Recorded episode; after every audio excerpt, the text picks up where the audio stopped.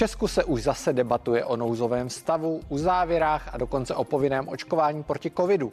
Premiér v demisi Andrej Babiš ale po večerním jednání vlády vzkazuje: nouzový stav jsme neprojednali a nezavádíme ho. Kam až politici zajdou a která opatření mají smysl? O tom bude řeč hned na začátku. Krize u polských hranic nekončí. Na sto padesát migrantů se v noci pokusilo přejít z Běloruska do Polska a doprovázet je přitom měly bezpečnostní služby složky Běloruska. Takových incidentů byly za uplynulý víkend údajně více než tři stovky. Umí Evropa zareagovat? Zeptám se bývalého velvyslance Petra Druláka a živě se podíváme i do Kurdistánu, kam se někteří migranti vracejí. Po osvobozujícím verdiktu nad mladým střelcem Kylem Rittenhousem neskrývá část Američanů rozhořčení. Odmítají přijmout fakt, že mladí kloni na demonstraci střílel v sebeobraně. Jak hluboce jsou U S A rozdělené a jak se prezidentu Bidenovi další, daří další rok po volbách sjednotit národ, probereme to v závěru tři sta šedesát.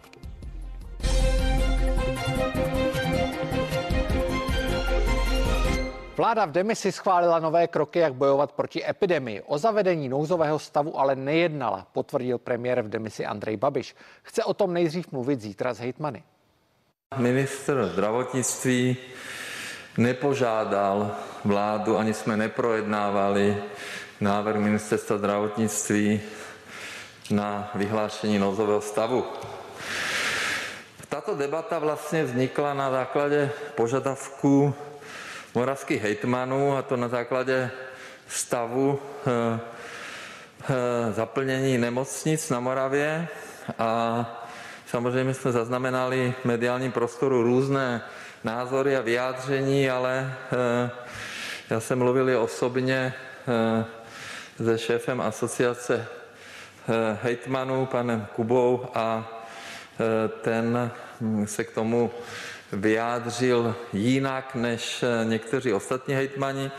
Z tohoto důvodu já jsem zvolal na zítra ráno sedm třicet Radu pro zdravotní rizika, kde samozřejmě šéf asociace je přítomen, ale hlavně devět hodin bude prostřednictvím videokonference jednání s hejtmany. My tady máme krizový zákon a je potřeba podle toho zákona postupovat. My velmi pečlivě sledujeme tu epidemickou situaci, komunikujeme s krajskými koordinátory intenzivní péče a já e, jsem rád, že zítra vlastně se sejdeme i s hejtmany, protože ta situace, zdá se, je poměrně rozdělená v rámci moravských krajů a českých krajů. Je pravdou, že v rámci, v rámci Moravy obecně e, ta situace epidemická je zhoršená a vidíme to v nemocnicích, takže z tohoto důvodu skutečně vůbec tady byly nějaké takovéto úvahy, které šly na základě žádosti takzvaně ze spoda, to znamená od lidí, kteří, kteří jsou v terénu, ale je pravdou, jak říkal pan premiér, musí tady být jasná žádost ze strany hejtmanů a o tom tedy zítra budeme jednat. Vicepremiér, ministr průmyslu a obchodu a ministr dopravy v demisi Karel Havlíček je se mnou ve studiu. Dobrý večer. Dobrý večer z úřadu vlády. Pane vicepremiére, my jsme v reportáži slyšeli ty hlasy z tiskové konference, kde premiér a ministr zdravotnictví hovořili zejména o tom nouzovém stavu, ale vy jste schválili kompenzace pro podnikatele. Mohl byste shrnout nějak srozumitelně, protože těch programů je několik, co tedy podnikatelé dostanou a o co budou moci žádat? Ano, já jsem rád, že se nám to podařilo vše schválit tak, jak jsme domluvili s podnikatelskými svazy v těch posledních dnech. Takže mohu zkonstatovat to, že vláda přijala program, který bude kompenzovat náklady podnikatelům, a to za předpokladu, že jejich tržby budou nižší o třicet procent a poté dostanou čtyřicet procent ze svých nákladů. Druhý program je obdobný ve smyslu toho, že opět musí podnikatelé prokázat pokles tržeb alespoň o třicet procent. Stále hovoříme o takzvaných dotčených podnikatelích, to znamená ty firmy, podnikatele a živnostníci, kde se budou muset zákazníci prokazovat tím, že jsou očkováni, nikoliv testováni, jak to bylo v minulosti. Poté dostává tato druhá skupina na každého zaměstnance za den tři sta korun. Třetí program, který byl schválen, je známý kompenzační bonus, a to tak, že každý živnostník anebo malé SROčko má šanci získat tisíc korun za den. Opět podmínka je třicet procent poklesu příjmu.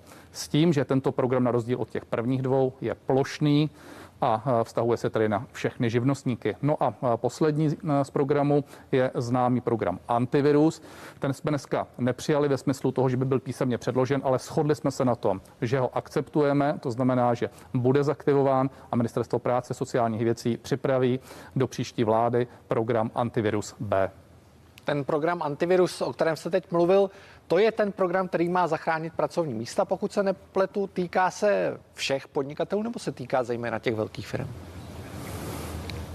Ano, děkuji za tu otázku, já jsem to nedořekl. Ten poslední program Antivirus je plošný, týká se všech firm a je to program na podporu zaměstnanosti. Máte nějakou představu u těch dalších programů, kde se hovoří o poklesu tržeb o třicet procent, což kvalifikuje ty podnikatele pro tu žádost? Máte nějakou představu, kolika podnikatelů by se to mohlo týkat a kolik na to máte připraveno peněz? V tuto chvíli nemáme přesné číslo, kolik těch podnikatelů o to bude žádat. My jsme ty programy už měli spuštěné. De facto jedná se o program COVID dvacet dvacet jedna nebo program COVID nepokryté náklady, které jeli už vlastně celé jaro. V té době byly ty výdaje přibližně jedna miliarda na každý program za měsíc, ale je pravda, že tenkrát tam byla nutná podmínka poklesu tržeb o padesát procent. Teď to bude o třicet procent. Je pravda tím pádem, že tam bude větší množství firem, ale zase na druhou stranu nebudeme dávat tak vysokou podporu, protože předtím jsme dávali šedesát procent z nákladu, teď dáváme čtyřicet procent z nákladu a dávali jsme pět set korun na zaměstnance, teď tři sta korun na zaměstnance. Takže kdyby jsme to vzali jenom takovým opravdu hrubým vypárováním, mohlo by to být miliarda za každý z nich, plus samozřejmě program Antivirus a očekáváme, že program kompenzační bonus může dělat nízké jednotky miliard měsíčně. Můžeme si to dovolit, takzvaně? Může si Česko dovolit ještě takhle poměrně velkorysý kompenzační program? My jsme, pane redaktore, nehodili podnikatele přes palubu ani v první, druhé nebo třetí vlně a nemůžeme tak udělat ani teď. Vždycky jsme říkali, že pokud dojde k tomu, že se zásadním způsobem omezí jejich provoz, musí ten stát přijít a musí se snažit to kompenzovat.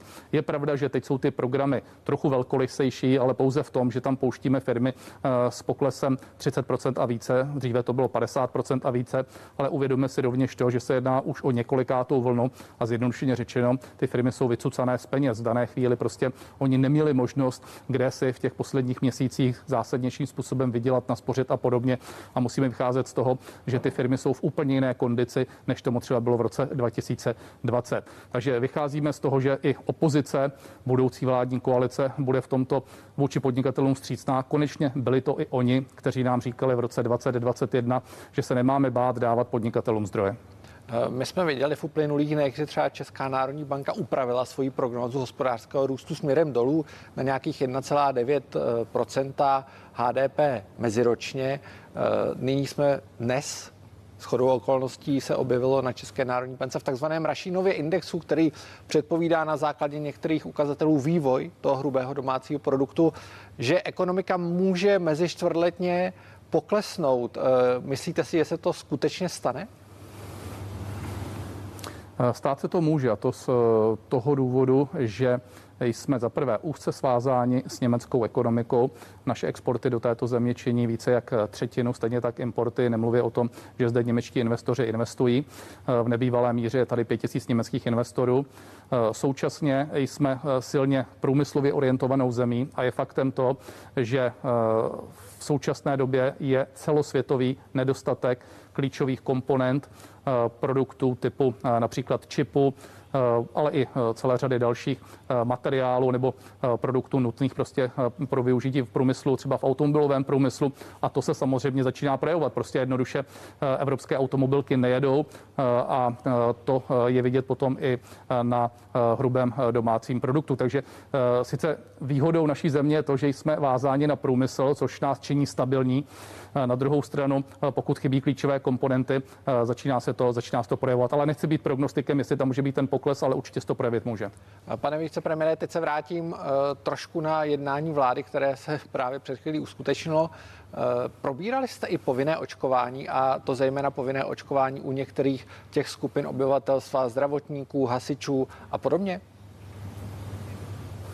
Ano, probírali jsme to a dospěli jsme k závěru, že bude vytvořena obratem během následujících hodin pracovní skupina, mezirezortní pracovní skupina, která posoudí to, že by se mohlo zavést povinné očkování do specifických segmentů, jako jsou zdravotníci, jako jsou sociální služby, jako je integrovaný záchranný systém, případně jako je kritická infrastruktura. Ale o tom všem teď bude debata a do jednoho týdne chceme mít výstupy z této skupiny a ministr zdravotnictví to představí na vládě a tam padne rozhodnutí.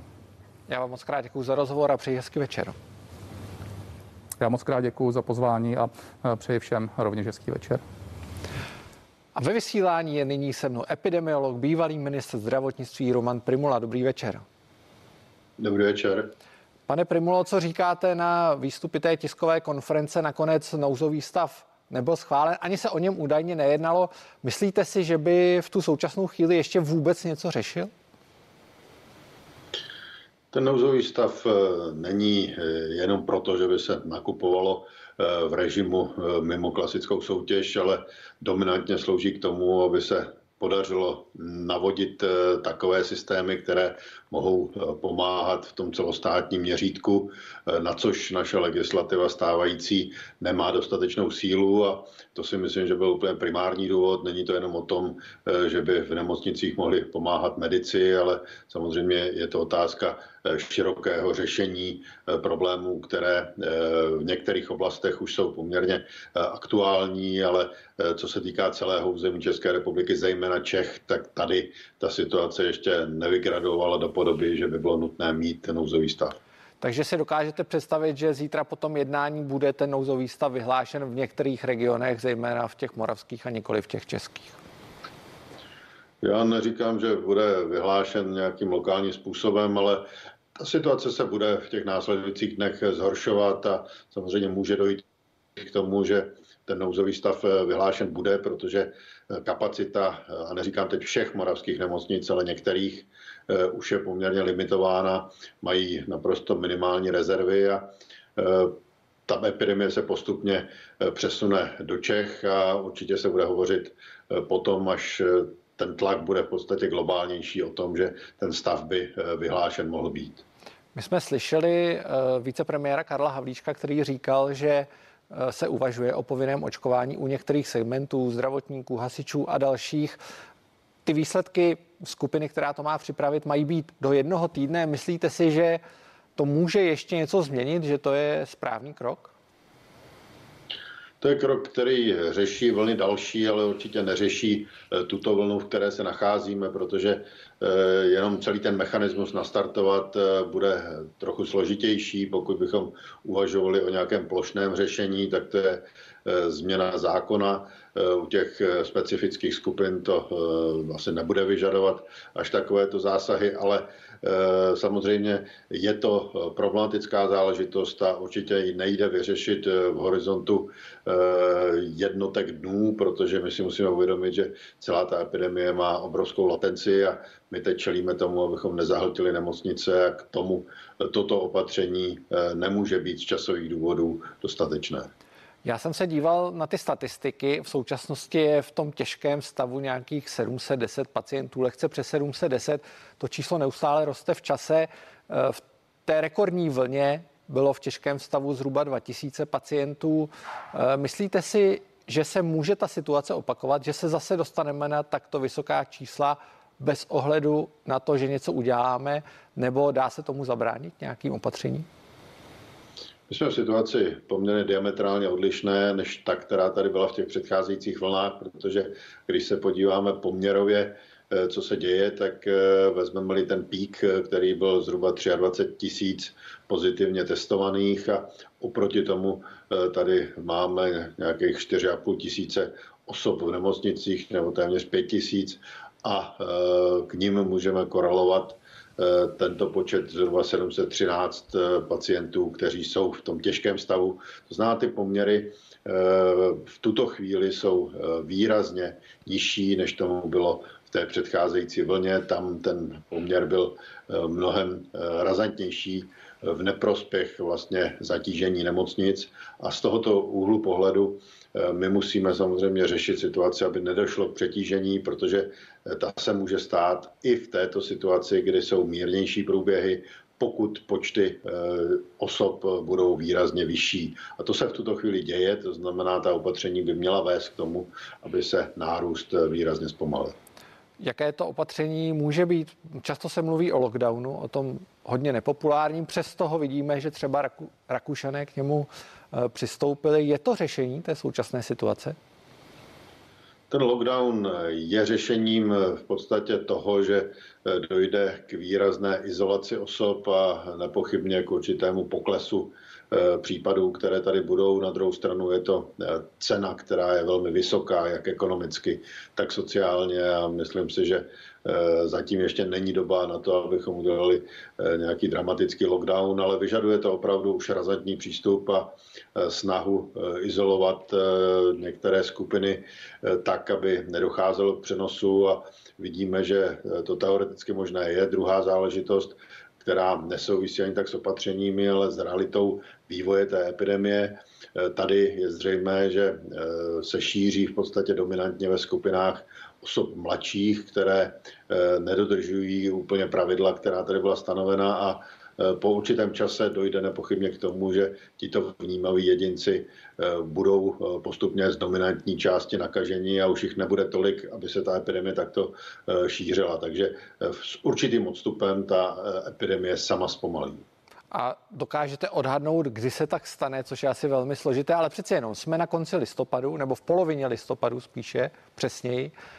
Čeká nás ještě poměrně hodně dlouhá zima, kdy tyto nemoci prostě z logiky věci postupují.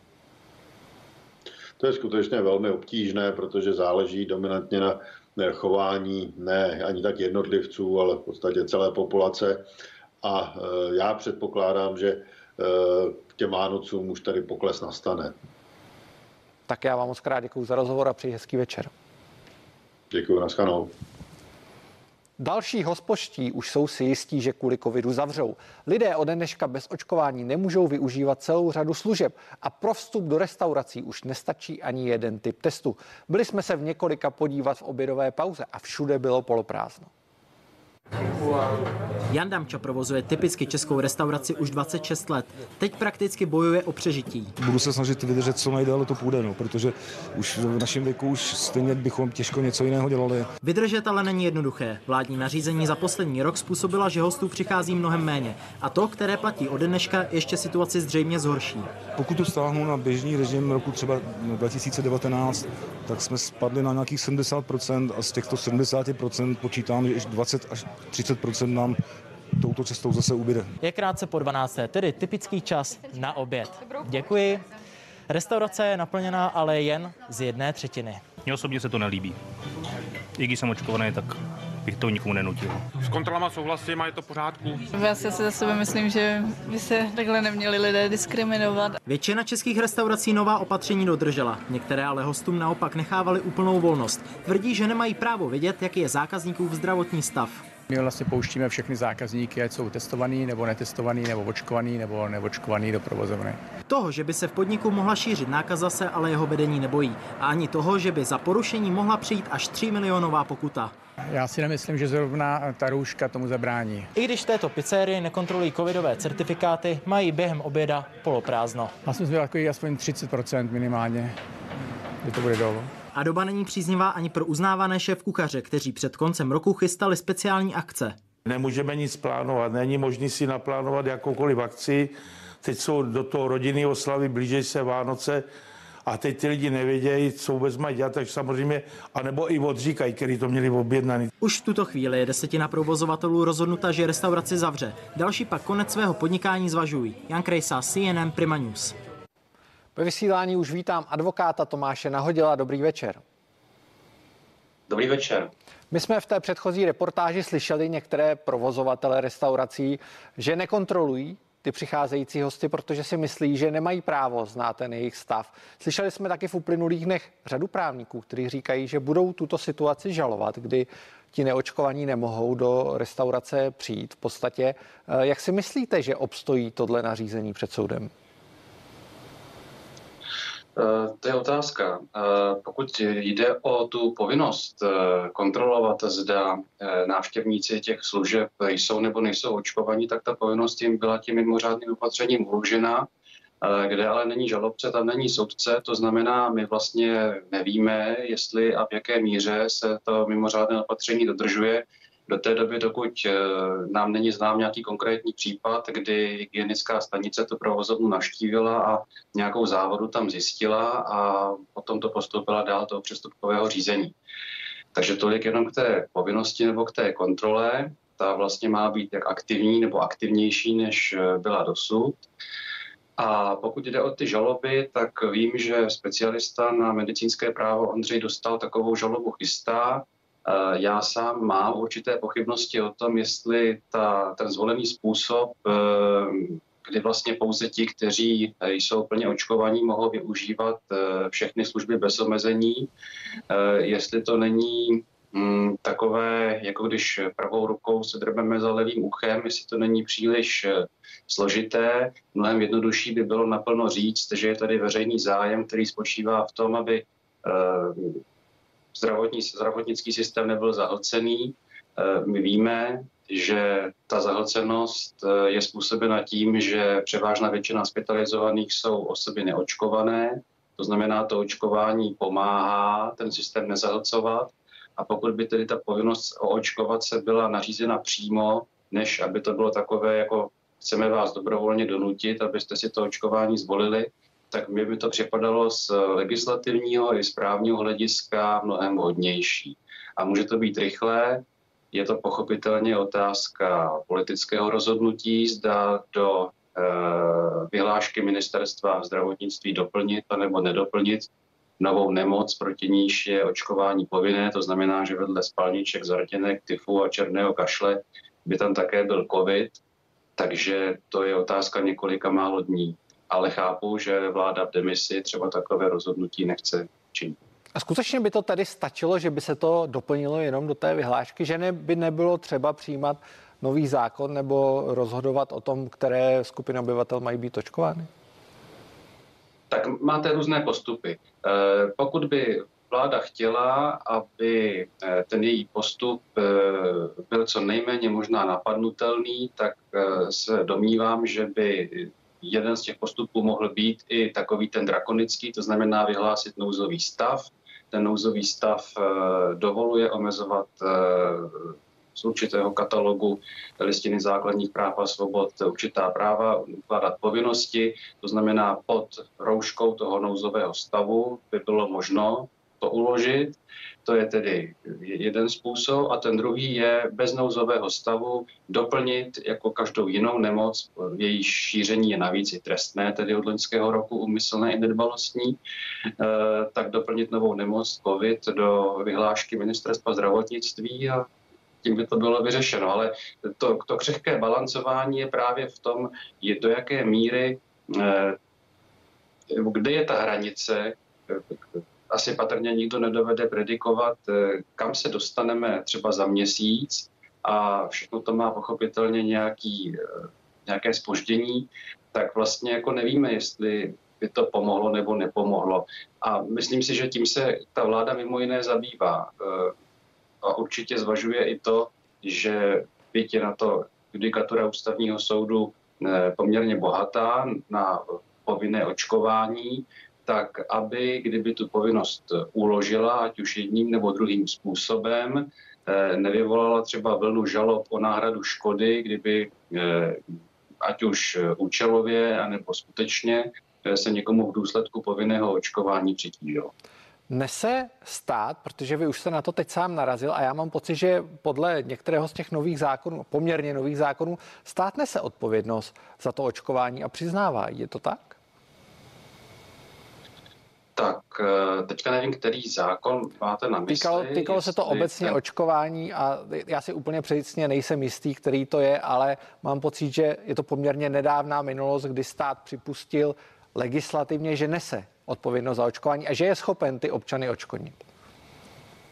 Mm, ano, ono to mělo svůj počátek právě v přezkumu uh, ústavních stížností rodičů dětí, které se museli očkovat, a přestože ty ústavní stížnosti byly odmítnuty, tak uh, nad rámec toho projednávaného případu, takzvaně obiter dictum, uh, ústavní soud vyzval stát, aby připravil právní úpravu, která bude uh, jaksi uh, spravedlivější, průhlednější a bude zohledňovat právě eh, jak na jedné straně tu povinnost, nebo bude balancovat na jedné straně mezi tou povinností očkovat se a chránit zbytek populace a tím, když bude způsobena nějaká škoda. Eh, teď ale upřímně řečeno si nejsem jistý, eh, v jakém stádiu legislativního projednávání tato konkrétní úprava je. Eh, Nemyslím si, že by to musel být zvláštní zákon, ale mohlo by to být doplněno právě do té vyhlášky ministerstva zdravotnictví. Já vám moc krát děkuju za rozhovor a přeji hezký večer. Taky děkuju, mějte se hezky, nashledanou. Za chvíli v tématu pokračujeme. Ve studiu bude mimo jiné rektor Metropolitní univerzity Praha Michal Klíma, který vyzývá k tomu, aby skončila takzvaná studená občanská válka a rozeštvávání lidí. Zeptám se ho, co tím myslí.